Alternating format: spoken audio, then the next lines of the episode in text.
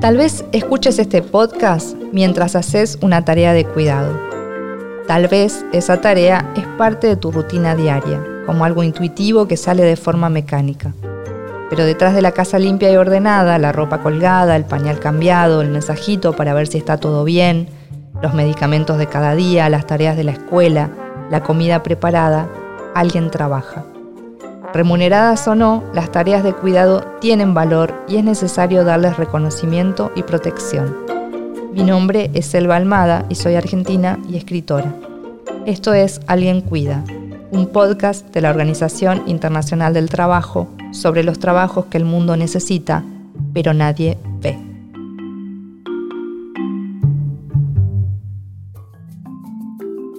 Hasta acá ya recorrimos muchos de los desafíos del mercado laboral en relación con los cuidados. Las brechas de género, la repartición de los roles, los estereotipos y las condiciones de quienes trabajan en el sector. Para el último episodio de la primera temporada de este podcast, les proponemos mirar hacia adelante, hacia el futuro que queremos construir. Por eso vamos a enfocarnos en cómo podrían resolverse algunos desafíos y el impacto que esto tendría en la vida de las personas y en la sociedad. Empecemos con una historia que transcurre fuera de la Argentina. Yo había empezado a trabajar y mi contrato era por tres meses a prueba. Eh, pasé los tres meses y a la semana me enteré que estaba embarazada.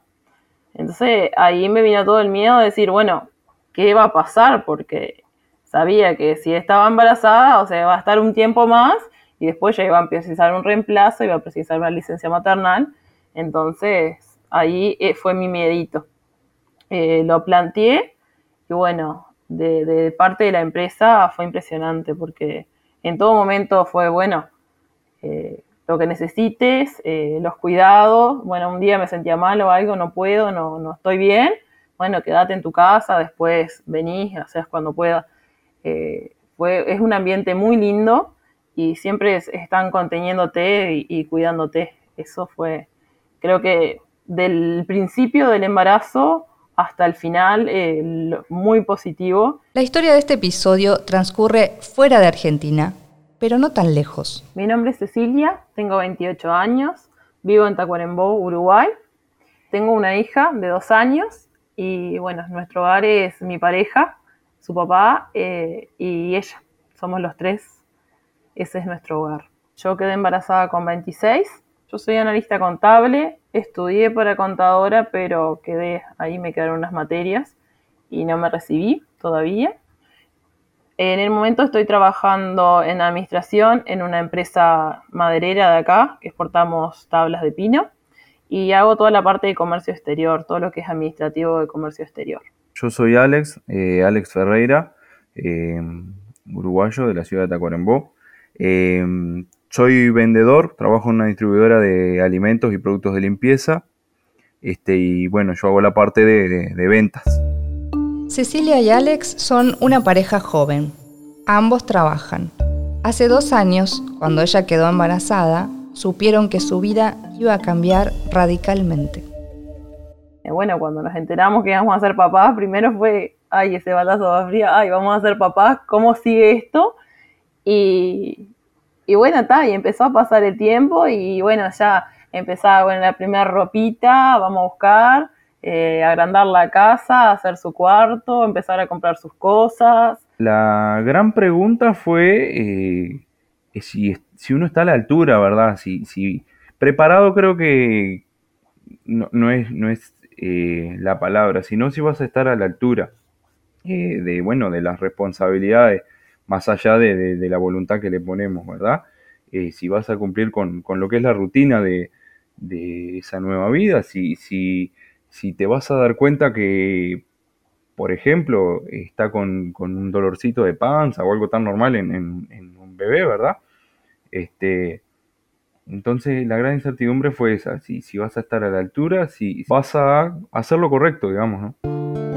Cecilia y Alex contaban con el apoyo y la presencia de sus familias para cuidar a su hija y poder estar a la altura, como dice Alex. A la emoción y la ansiedad de esta madre y padre primerizos se sumaba también la inquietud por el futuro laboral y social, porque apenas nació su hija, la pandemia de la covid diecinueve llegó a Uruguay. Ellos apenas podían organizar y prever la continuidad de Cecilia en su trabajo y los horarios rotativos de Alex. Y en esto también encontraron un acompañamiento gracias a las políticas públicas vigentes en su país. Cuando Abril nació, yo trabajaba para una empresa privada. En base a eso, los acuerdos que hay con el Estado son diez días de licencia que te los paga el B P S, que es el Banco de Previsión Social. Después, en sí, el, el Estado no te da otro, otro servicio, otra asistencia por paternidad. Por ejemplo, el, el, el ajuar te lo da la empresa. Hasta una semana antes de que Abril naciera trabajé. Cuando ella nació, eh, me pagaron lo que acá llamamos la licencia maternal, que son tres meses sin trabajar. Eso me lo paga B P S. Y después de los tres meses a los seis meses de ella, lo que te pagan es la mitad del horario. O sea, yo iba, trabajaba solo la mañana y de tarde estaba en casa. Pero en sí, en, en lo económico lo tenía cubierto. Eh, y después, lo que tenía hasta ahora, que ya cumplió dos, era una hora menos en el trabajo. Entonces, eh, yo salía una hora antes y me, me iba a buscarla. Y, ta, y ahora que ella ya cumplió los dos y no tengo esa hora, arreglé mis horarios para entrar una hora antes a trabajar y seguir manteniendo el horario de salida para ir yo a buscarla al colegio. Como cuentan Cecilia y Alex, cuidar es una responsabilidad social compartida. Participa la familia, sí, pero también el Estado, el mercado, la comunidad. A esto llamamos el diamante del cuidado. Y en esa repartición, el rol del Estado es fundamental porque no solo garantiza el derecho a cuidar, sino sobre todo el derecho de las personas a ser cuidadas. Para reflexionar sobre el rol estatal en las políticas de cuidado, conversamos con Natalia Genta, socióloga, investigadora y docente de la Universidad de la República de Uruguay. Es necesario que el Estado intervenga. Si el Estado no interviene en la política, de, en generar una política pública de cuidados, lo que pasa es que eh, se, la, la, los cuidados quedan en el ámbito familiar y en el ámbito femenino. Entonces se sobrecarga a las familias, se sobrecarga a las mujeres, con las consecuencias negativas que eso tiene para la autonomía de las mujeres. Acá no estamos diciendo que la familia no sea, no tenga un, un, más un rol en, en, los, en, en los cuidados, sino que Eh, haya un Estado que intervenga y que regule y, responsabili- y, y otorgue, digamos, una responsabilidad a cada actor. Entonces, que el Estado tenga una parte de esas responsabilidades, también al mercado, también el mercado como empleador, por ejemplo, tiene responsabilidades en los cuidados, también la familia, por supuesto, también la comunidad y también dentro de las familias varones y mujeres. Hay diversas políticas que se pueden hacer para generar justamente esta corresponsabilidad social y corresponsabilidad de género en los cuidados. Cuando hablamos de corresponsabilidad social, hablamos de, eh, de, re, de redistribuir esos costos entre los costos del cuidado, de la carga de cuidado, entre los distintos actores sociales. Los gobiernos han empezado, sobre todo aquellos progresistas, digamos, han empezado a incorporar este tema en la agenda. Entonces ahora tenemos eh, casos como, bueno, el caso uruguayo es el caso vanguardia, digamos, en términos de, de instalación de una política pública de cuidados. Eh, y tenemos también el caso argentino, que están ahora en este momento este, en, la, en la construcción de una política pública. El tiempo para cuidar es uno de los pilares de estas políticas. La licencia por maternidad es un instrumento clave para lograr un balance entre el trabajo y la familia. Además, previene la desigualdad de trato en el trabajo y promueve el principio de igualdad de oportunidades entre las mujeres y los hombres. En cuanto a la distribución de cuidados, aún es necesario extender las licencias de paternidad para fomentar una participación más activa y presente de los padres en la crianza. Actualmente en Argentina, la licencia por paternidad del sector privado es de dos días con goce de sueldo y en Uruguay es de trece días, de los cuales diez están cubiertos por el Estado. No entiendo por qué es tan diferente así, me parece, a mi parecer, que los dos tendríamos que tener la misma cantidad de días o, o por lo menos a ellos extenderles un poco más, porque como padre tienen diez días que te lo paga esto que es B P S y creo que es tres días por la empresa, una cosa así, son trece días nomás. Entonces, cuando ella está un poquito más, que ya está más más un ratito más despierta o alguna cosa, o sea, él no está porque tenía que ir a trabajar y, y tal, y yo qué sé, eh, me parece que en ese sentido eh, es un poco injusto, que él debería ser, o no, no te digo capaz que tres meses, pero un mes por lo menos o algo así, porque es, es difícil el despegue, bueno, nos pasó, eh, de Alex tenés que irse y bueno, está, y nosotros quedamos con la gorda, pero también él no quería irse a trabajar y, y yo no quería que él se vaya tampoco, porque era nuestro momento de disfrutarla a ella, ¿no? Más en todo eso que era súper nuevo para nosotros. Las tareas de cuidado de la maternidad no terminan al mismo tiempo que la licencia. Todo lo contrario. En episodios anteriores hablamos sobre cómo algunas políticas públicas facilitan la reincorporación de las madres trabajadoras al mercado laboral. Por ejemplo, garantizando el acceso a guarderías o espacios de cuidado y educación en la primera infancia. Con la pandemia de la covid diecinueve y el cierre provisorio de estos espacios, se hizo más notorio que las herramientas digitales eran clave a la hora de compatibilizar maternidad y trabajo. Abril eh, va a un colegio que es privado. Pero en cuanto a lo público, hubieron pila de beneficios. Por ejemplo, Antel daba gigas. Eh, acá tenemos el plan Ceibal también, que es que eso ya viene desde antes, que a los, a los chiquilines en primaria y en secundaria les dan ceibalitas, que son unas laptops con, con no sé qué, qué sistema operativo tienen, pero, o sea, son bien completitas para ellos poder estudiar. Entonces, Antel lo que hacía es darle gigas para que ellos puedan conectarse. Después también eh, a otro nivel, ¿no? Dio las canastas, eh, que eran un vale de compra, en donde vos ibas al súper, eh, presentabas eh, el celular con el código cu erre y te, y te podías, y con eso pagabas eh, lo, el surtido que te habías hecho.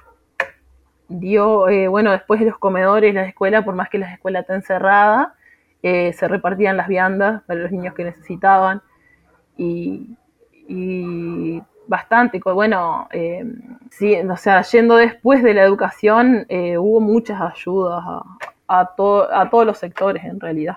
La empresa de telecomunicaciones del Estado, Antel, eh, proporcionó cincuenta gigas mensuales para sus usuarios por el tema de las videollamadas, de, la, de las clases por Zoom, que bueno, les fue muy útil, por supuesto, tanto a los estudiantes como a, lo, a, lo, a los profesores, ¿no?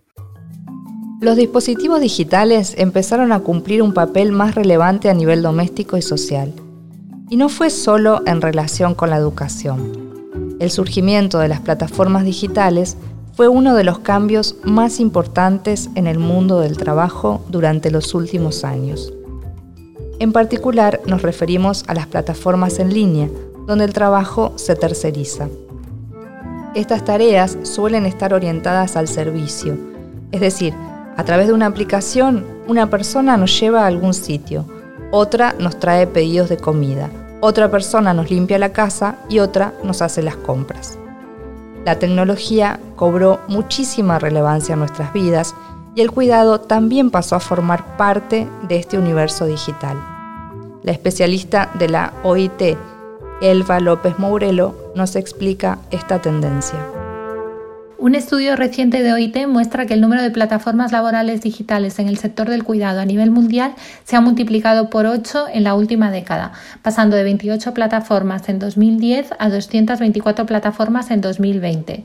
Se trata de un crecimiento que, si bien está todavía localizado principalmente en países de altos ingresos, muestra que existe una incipiente demanda en el mercado por los servicios de cuidado y trabajo doméstico a través de plataformas digitales. A veces se puede pensar que la tecnología y los cuidados son excluyentes porque se tiende a considerar que una aproximación tecnológica a los cuidados los deshumaniza. Sin embargo, observamos en diversos fenómenos que el sector de los cuidados y el trabajo del cuidado no es ajeno a la revolución digital que está afectando a las distintas esferas y, y dimensiones del mundo del trabajo. Por ejemplo, se observa especialmente en los cuidados de larga duración y vinculados al cuidado de personas adultas mayores que la tecnología puede tener un rol importante en varias tareas de cuidados. O sea, ciertas tareas del cuidado mecánicas se podrían sistematizar mediante un análisis exhaustivo de sus secuencias y procesos, mejorando así las condiciones de trabajo de los profesionales y favoreciendo unos cuidados de calidad. En este caso, Elva también señala cómo la falta de regulación puede dar lugar a condiciones irregulares de contratación. Este es uno de los principales desafíos para las plataformas digitales de cuidado. En un informe reciente que publicó O I T, en el que se analizaron treinta y dos plataformas digitales de cuidados, se observó que el número de trabajadores que pueden llegar a ser mediado por este tipo de plataformas varía de ciento cincuenta trabajadores a un millón de trabajadores por plataforma. En la mayoría de los casos, estos trabajadores son contratados como trabajadores independientes o autónomos, a pesar de que su trabajo tiene lugar en una relación de dependencia, tal y como lo fija el Convenio ciento ochenta y nueve de la O I T sobre trabajo doméstico. Esta clasificación inadecuada de los trabajadores como independientes implica que no puedan acceder a la protección laboral y social que normalmente se obtiene a partir de la relación de dependencia. Junto con el crecimiento de las plataformas digitales, el teletrabajo es otro de los fenómenos asociados a la revolución digital. Argentina fue vanguardia a la hora de hablar de compatibilidad de horarios, jornadas y corresponsabilidades en la ley de teletrabajo. Argentina fue uno de los pocos países de América Latina que legislaron sobre teletrabajo a raíz de la pandemia. En la reciente ley sobre teletrabajo del país existe un reconocimiento de las tareas del cuidado y del derecho a tener horarios compatibles con esas tareas. Y esto es un gran avance, pues se trata de una de las primeras leyes que establece este reconocimiento de manera tan clara. Sin embargo, como sucede con otros artículos de esta ley, la negociación colectiva establecerá las pautas para el ejercicio de este derecho. Por ello es importante que eh, la, la, la agenda de cuidado, la importancia del cuidado esté en la agenda sindical y de las organizaciones de, de empleadores para que cuenten con todas las herramientas necesarias para cuando lleguen a la negociación colectiva. De acuerdo con la Organización Internacional del Trabajo, debemos poner en valor el cuidado como una actividad fundamental para sostener la vida. Y este desafío implica reconocer el aporte de las tareas realizadas en los hogares y mejorar la situación del trabajo de cuidado remunerado. Es decir, también hace falta garantizar condiciones de trabajo decente y una remuneración que refleje la importancia que los cuidados tienen para toda la sociedad. Hablamos de valorizar las tareas necesarias dentro de cada grupo familiar y hablamos también de realizar los cambios necesarios para distribuir las responsabilidades de forma más equitativa, tanto en el ámbito privado como en el público. Se observa un cambio cultural que lleva a externalizar en mayor medida el cuidado. Una encuesta realizada este año por la O I T a más de cuatro mil trescientas personas sobre sus estrategias de, de cuidado, sobre las estrategias de cuidado en sus hogares, muestra como siete de cada diez personas encuestadas manifiestan interés en usar servicios de cuidado provistos por el Estado y más del setenta por ciento considera que el Estado debería ser el principal responsable de, de proveer servicios de, de cuidado de calidad, ¿no? Además está el, el teletrabajo, ¿no? La mayor tendencia al teletrabajo introducida por la pandemia implicará cambios significativos en, en la organización del cuidado por parte de los hogares. Es difícil estimar a día de hoy cómo afectará una mayor incidencia del teletrabajo en la demanda y organización del trabajo de cuidados, pero a medida que el hogar sea en muchas ocasiones también el lugar de trabajo, puede implicar una mayor demanda del cuidado institucionalizado en detrimento de la demanda de cuidado ejercida, por ejemplo, por trabajadoras de casas particulares. Y hay otra dimensión importante para considerar en este momento: la crisis económica. Es muy probable que durante el periodo de recuperación económica tras la pandemia vendrá acompañado de una mayor participación laboral de todos los miembros del hogar, mujeres y varones, jóvenes y adultos más mayores, que se ven obligados a buscar un trabajo remunerado para compensar la inestabilidad laboral y la falta de, de ingresos del hogar, ¿no? Todos estos factores influirán en que exista una mayor demanda de trabajadores del cuidado y además en el actual contexto del futuro del trabajo y la transformación digital. A Cecilia, el teletrabajo le permitió estar presente en los primeros meses de su hija y adaptar su forma de trabajo a las posibilidades del entorno familiar. Aunque no todos los trabajos se pueden hacer de forma remota, esta opción tuvo para muchas personas un impacto positivo. Al respecto, volvemos a escuchar a Natalia Genta. ¿Qué ocupaciones potencialmente pueden permitir el teletrabajo y cuáles no? Bueno, los varones estaban mucho mejor, sesenta y siete por ciento de las ocupaciones que realizan los varones, estaban, eh, se podían, podían teletrabajar, y cuarenta y nueve en el caso de las mujeres. Ahí hay una diferencia importante en la partida. O sea, se supone que los varones podían teletrabajar mucho más que las mujeres, pero en la práctica teletrabajaron mucho más las mujeres. Entonces, ¿cómo se explica eso? Se explica en parte por la necesidad de cuidados que tenían las mujeres en los hogares, y entonces que al final fue una medida de conciliación. Mejorar las condiciones actuales es indispensable, pero no es suficiente. Es preciso prepararse para un futuro en el que las tareas de cuidado van a ser aún más necesarias, porque el crecimiento de la población no se detiene. Las personas viven más años y al mismo tiempo hay menos personas disponibles para cuidar de manera gratuita y a tiempo completo. Esto evidencia que la demanda de trabajo de cuidados remunerado va a aumentar. Si queremos evitar una crisis del cuidado, es necesario responder a esta demanda. Según un informe reciente de la O I T, en dos mil quince había dos mil cien millones de personas que necesitaban cuidados, incluidos mil novecientos millones de niños y niñas menores de quince años y doscientos millones de personas mayores. Este informe anticipa que para el año dos mil treinta el número de personas que necesitan cuidados llegaría a a dos mil trescientos millones. Eso significa un incremento de casi un diez por ciento en quince años. Entonces, el futuro del cuidado yo lo veo pendiente, digamos, o condicionado que el Estado pueda intervenir en promover la corresponsabilidad social y de género. Si no hay un Estado que intervenga en generar esas políticas que son de, de digamos, de brindar servicios, pero también de regulación y también de promoción, Eh, veo difícil, digamos, que se pueda, eh, que, pues, se pueda transformar eh, la división sexual de trabajo eh, que está presente en los cuidados. Veo, eh, digamos, si, si no se genera una intervención, eh, se, va a seguir, digamos, esta inercia de género y va a seguir, los cuidados van a continuar siendo familistas y, y feminizados, con todos los costos que eso tiene, no solo para las mujeres, eh, individu- no solo para el colectivo de mujeres, digamos, sino para toda la sociedad, ¿no? Pocas cosas pueden afirmarse sobre el futuro con tanta convicción como esta. Los trabajos de cuidado son y van a seguir siendo necesarios. Y es muy difícil sustituir la mano de obra humana por robots o por otras tecnologías. El cuidado es relacional, es decir, implica una relación e interacción entre personas. En estos episodios también afirmamos algo sobre el futuro. Existe una potencial crisis de cuidados y esta crisis impactaría de manera desigual en los géneros y las clases sociales.